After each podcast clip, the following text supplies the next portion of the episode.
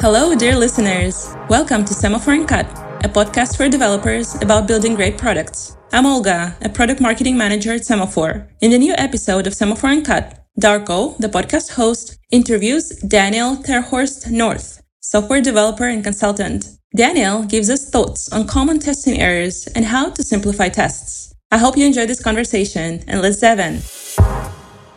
Daniel, thank you so much for joining us. Thanks very much for having me. Right, thank you. You're the man that don't need an introduction, but I'm going to ask you to give us it anyway. So, okay, I'll try and be brief. Um, so, I've been in development in software for around 30 years, um, a little over 30 years. And for the middle chunk of that, for about eight years in the middle of that, I was with ThoughtWorks, which is a now kind of global software consulting firm. They were in the early 2000s, they were very much pioneers of agile methods and particularly agile methods into larger organizations. So, I spent a chunk of time in the early to mid 2000s um, doing that. And along the way, I accidentally invented behavior driven development, um, which started as a coaching tool and soon developed its own momentum. And then some other folks got involved as well. And it kind of became a bit of a movement. And you know, I'll be honest, most of the interesting things in the BDD space haven't been me. I guess my main interest during the, the latter part of my time at ThoughtWorks was around uh, build and release engineering. So I was very closely involved in, I guess, what's now called DevOps, like the birth of uh, continuous delivery. And and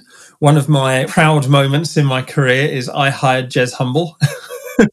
I hired Jez Humble into ThoughtWorks as a as a rookie uh, developer, uh, and well, I guess now we call it DevOps, and then just watch him become this this incredible, awesome, well, continue to become this incredibly awesome person. And then I left ThoughtWorks at the end of 2009, so it's a, it's quite a long time ago now. I guess uh, 12, 12, 13 years ago, and uh, then I spent a couple of years working in a trading firm on some crazy low latency algo software systems, where a lot of my later work kind of um, the genesis of that happened, which is what I now call software faster. So this is patterns and behaviors and techniques for writing very high quality software um, very quickly and sustainably. And then in the last 10 years, uh, I've been independent. And mostly what I do these days is if you kind of pan back from the code, you've got the team, and then you pan back from the team, you've got teams of teams, and then you've got the whole organization. And in the last 10 years or so, I've been looking at that space. So how do organizations go fast? Uh, how do organizations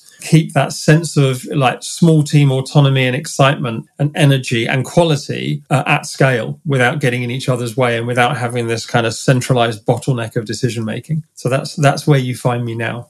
A lot of very successful teams end up having huge amounts of tests and uh, they still want to retain that fast feedback loop. We are here to help them, but there is kind of so much that we can do. There is that huge, complex uh, test suite that has been grown over many years. And uh, testing pyramid in a lot of cases end up, ends up being inverted. So, with that kind of introduction and uh, a presentation of a problem, I would want to hear your experiences, your advices, and if you at the end can also potentially introduce us to, to your course, how it in practice works. Yes, I think the testing pyramid itself is again one of these ideas that looks really appealing on paper because it makes a good diagram. But I think generally it's poor advice, right? and or at least the way it's applied, the way it's implemented generally is is poor advice. The other, my other go-to of being a great poster with really bad advice is the whole Git flow model of software development and having branch per feature. I think there's a, you know, we could have a whole side topic on why that is a dreadful idea. But let's stay with the testing pyramid. So the, the idea with the testing pyramid is that you have lots and lots of what we call unit tests, a much smaller number of, say, uh, integration tests, and then a handful of functional end-to-end kind of tests. And, and what tends to happen is because we have these record playback tools like Selenium, or we can codify tests into English or you know, natural language looking things like Cucumber or SpecFlow, that we tend to end up over indexing on those. And we end up with loads and loads of these. And then, then the received wisdom then is, well, look, these things are slow running. You've got hundreds of them or thousands of them. And that's what's slowing everything down. So now we go to the cloud and we have Semaphore, we have Circle, we have, you know, all these kind of um, parallel massive cloud based solutions ironically, this doesn't actually help. it's like a painkiller. So it allows me to get work done, but it doesn't address any of the underlying problem. So the first thing is the idea that we that this testing pyramid is a good idea. So yes, if you have uh, you know unit tests or rather code level tests, generally will run faster than full stack tests, especially when you're running through some kind of UI like a browser. That's you know that's measurably true. However, what we tend to have is, by and large, the things we call unit tests are not unit tests. A unit test had a has a very specific, clear definition in the testing canon. And the thing you're writing when you do TDD or BDD is not a unit test. It's a code example that's going to guide your design, right? And for it's a model client. You're writing a little model client. And if you're doing it right, you're writing a little model client for some code that doesn't exist yet. And then we have this, this model client, and then we write the code, and then we can use this model client to check that the code we've written does what we think. And at that point, we can say, "Oh, look, it's a test." So up until then, it was a specification. It was a it was a uh, an example to guide our design. As soon as we've got the code, we can now use it to to test the code. Great what we have is not what any self-respecting software tester would consider a decent automated test. For a start, it's a, it's typically a single data point. You know, it's testing these values go in and it does this thing. So the things we write to guide our design in TDD or BDD, by and large, are not good automated tests. So that's the first thing to get on the table. The second thing to get on the table is this, and Kent Beck answered this beautifully on Stack Overflow. I don't know if you've seen this, uh, this, um, and we can put it in the in the notes for the for the podcast. But there's a lovely question on Stack Overflow called "How deep are your unit tests?" And none other than Kent Beck answers. And they're going, oh, he's going to talk about 100% test coverage. And he says, I write as few tests as I can possibly get away with because I don't get paid to write tests. And it's true. He's not a tester. He's a programmer and he's writing code. So he uses these things to guide his development. Second data point. Third data point. As soon as you start writing TDD examples that mock the interactions, it's like double entry bookkeeping. I've now got all the place where I've written my code in a test somewhere. I've now got exactly the same list of interactions. So rather than the tests making it safe for me to change code or get, allow me to have to change code with confidence. They they now absolutely inhibit me changing code. As soon as I change the interaction because I want things to happen in a different order, or I change a dependency, a load of tests break. You get this brittleness, which should never have happened. So mea culpa, don't do that, right? And the third point is, or maybe the fourth, is this is the received wisdom that higher level tests, so functional tests, integration tests, should run any slower, noticeably any slower than code level unit tests if I am putting together my code, my APIs, my components in a reasonable way, and those components are reasonably small and self contained, then I should be able to test the whole component and think of that as a unit. And when you get into, I call it a replaceable component architecture. People call it microservices. That's the term that caught on.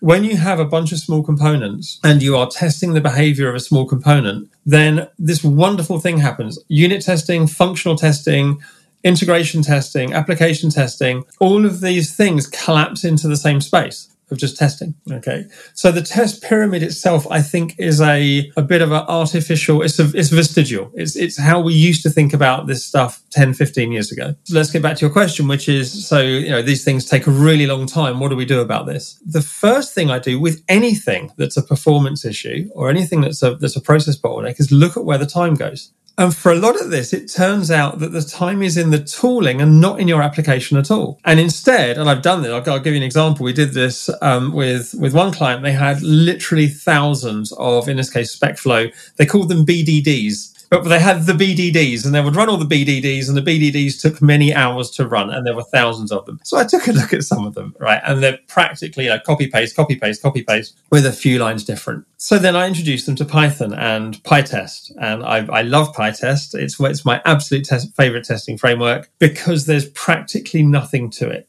right now the reason there's nothing to it is because the people who designed pytest have put in an insane amount of hard work to make it look like. So it's actually there's a lot to it, but your usage of it, you don't have a, a, a fixture, you don't have a test class, you don't have a you have a function, and the function starts with the word test underscore. That's pretty much it. It doesn't even have all those assert equals, assert true, assert blah, because Python has the keyword assert baked into it. And so what PyTest does is it hijacks that and says, you're probably going to use that for asserting, aren't you? So, you know, assert value one equals value two. And, and when it fails as well, it gives you a beautiful, very clear readout. And so very quickly we had, not only did we now have a fraction of the assets to manage, we could get rid of hundreds of these BDDs, right? And replace it with like, you know, a few hundred lines of well structured Python. But also this thing ran in a fraction of the time, you know, seconds literally instead of tens of minutes because actually the code itself was good.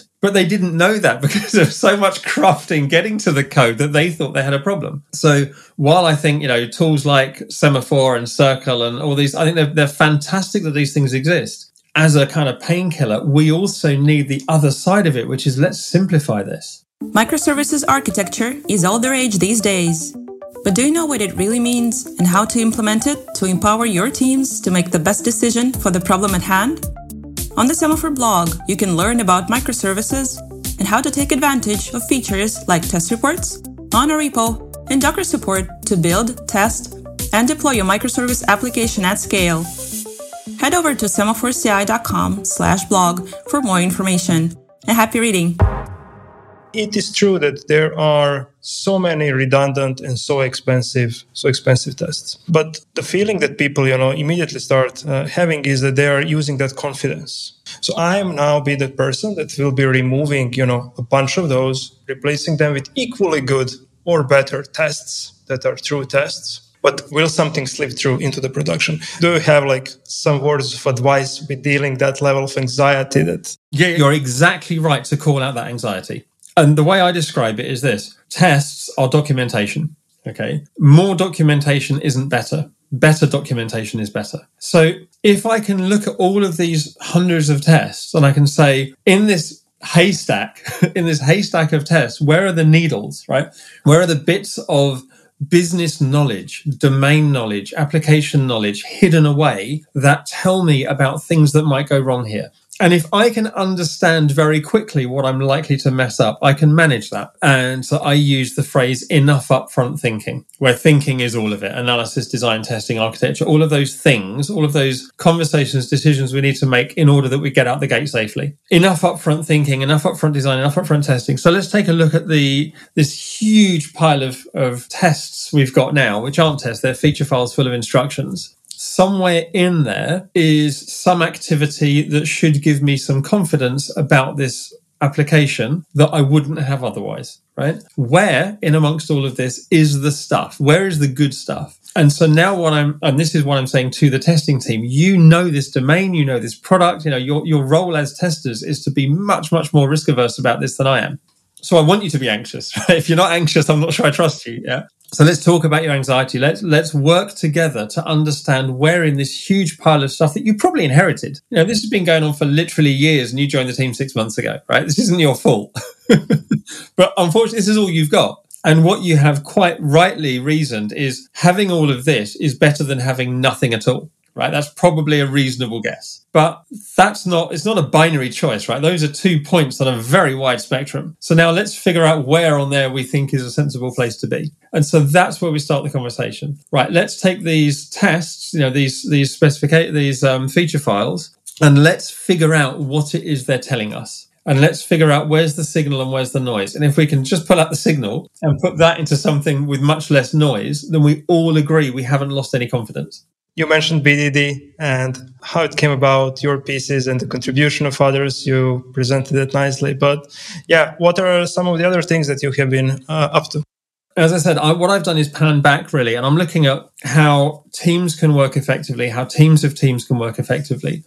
There are two parts to this. There's the um, to to use the the Peter Drucker quote. There's the doing the right thing and the doing the thing right. So if you think of any kind of organization change, whether it's how do we scale or whether it's we're already quite big, how do we how do we go faster? How do we become more effective? What tends to happen is you you know, or you know, the senior execs in an organization go out and buy a solution and say, right, we're going to implement a SAFe or LeSS or distribute or uh, DAD or something disciplined agile and they and they kind of bring in this solution and they say right we're going to implement x like that's going to solve things. I really struggle with this because what you have now is a solution looking for a problem. It doesn't matter what your goal is it doesn't matter what your situation is uh, implement SAFe. You know pay my consultants a huge amount of money to implement a framework. And you go great. So now i have all the problems i already had and a framework. And then you know then they roll out and then a few years later the next one rolls in. So I've been looking at this differently and saying, well, okay, if you're going to scale from, you know, 30 people to 150 people or, you know, 150 people to 500 people, or you're already at 5,000 people or, you know, wherever we're starting. And the reason you're talking to me or the reason you're talking to anyone is you want things to be better. You've decided there's some idea of better in your head. And then, well, let's start there. Let's talk about better. Let's talk about what behaviors would happen in your better organization, in your target organization that you don't have now. What are people doing in it? Um, let's talk about the organization as a system. What can it do? What characteristics does it have that it doesn't have now? So we talk about, I call it ABC attitudes, behaviors, and characteristics. So, how are people going to you know what, what, what attitudes are they going to wear that's like your culture behavior what are people going to do because of those attitudes and characteristics. What's your organization going to be capable of because of those behaviors? And then you get this lovely virtuous cycle. And I'm calling this transformation as product. So we think of the transformation, you know, the product is about behavior change of your staff, your employees, and yourself, the people in the organization. What's their target behavior? What's the outcome here? Now we can work backwards and say, right, therefore, let's do the gap analysis. What needs to change to get us from here to there? And only then are you ready to start. Now you can look at it as a theory of constraints thing, and you can say, right, of all the things we could start with, because there's many, many things, which of those things do we think is currently our biggest constraint, is holding us back the most? Because let's start there and let's measure it. And so now I've got my framework. I'm like, if you, I've got the do the right thing, then we get into do the thing right. And this is where I've talking, I talk a lot about autonomy through alignment. So we want alignment of technology. You know, we all think about you know, architecture and tooling and design and things in similar ways uh, alignment of product. We all think we're building the same thing.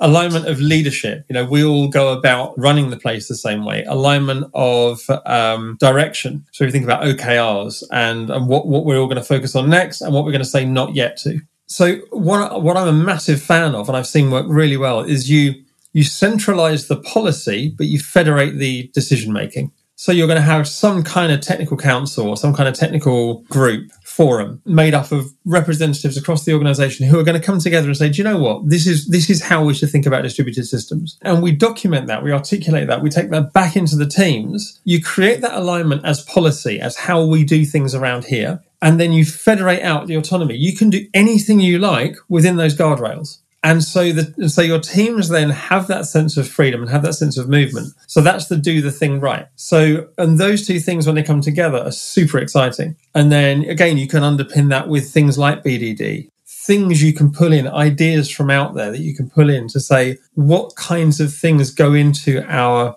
our alignment soup. You know, how do we have an opinion about testing across the whole organization? How do we have an opinion about product management across the whole organization? You know, creating those communities of practice that normalize that in a larger organization. And once we've got that, the chip implant, once we've already got, once we've got that alignment, that sense of alignment, it means that any team knows it can go as fast as it likes and it's not going to trip over the other teams. And what that also gives us is an onboarding thing. Welcome, Darko. Welcome to the organization. Here's how we do stuff around here. And you're like, oh, thank heavens. Normally I'm just, you know, flailing around for the first few months. But you've got a really clear structured onboarding thing, which means I'm going to be up and running really quickly. For people who want to learn more about this, follow your work on this topic, or, you know, just get help, can you give us an intro how that can happen? Uh, but certainly, if you look for, I've been giving a load of talks recently about transformation as product. I've been doing a, a pair talk with a brilliant lady called Anna Urbaniak, who I've been working with for a bunch of years now, about autonomy through alignment. And we call that meeting of mindsets is the name of the talk. There, there's a number of talks online that are talking about this. I'm you can you can just hit me up. I'm Daniel at dannorth.net. I'm very easy to find, and I'm on Twitter as well. And come and chat. Thank you, Daniel, for uh, sharing all this with us, and uh, we'll make sure to include all those links and resources that you mentioned in the in the show notes. Thank you so much. Good luck. Fantastic. Thank you very much. What a great conversation! We learned a lot about how companies should conform their policies to allow teams to be flexible without running wild. Make sure to subscribe to Semaphore Uncut on your podcast player of choice so that you don't miss our new episodes. And stay tuned!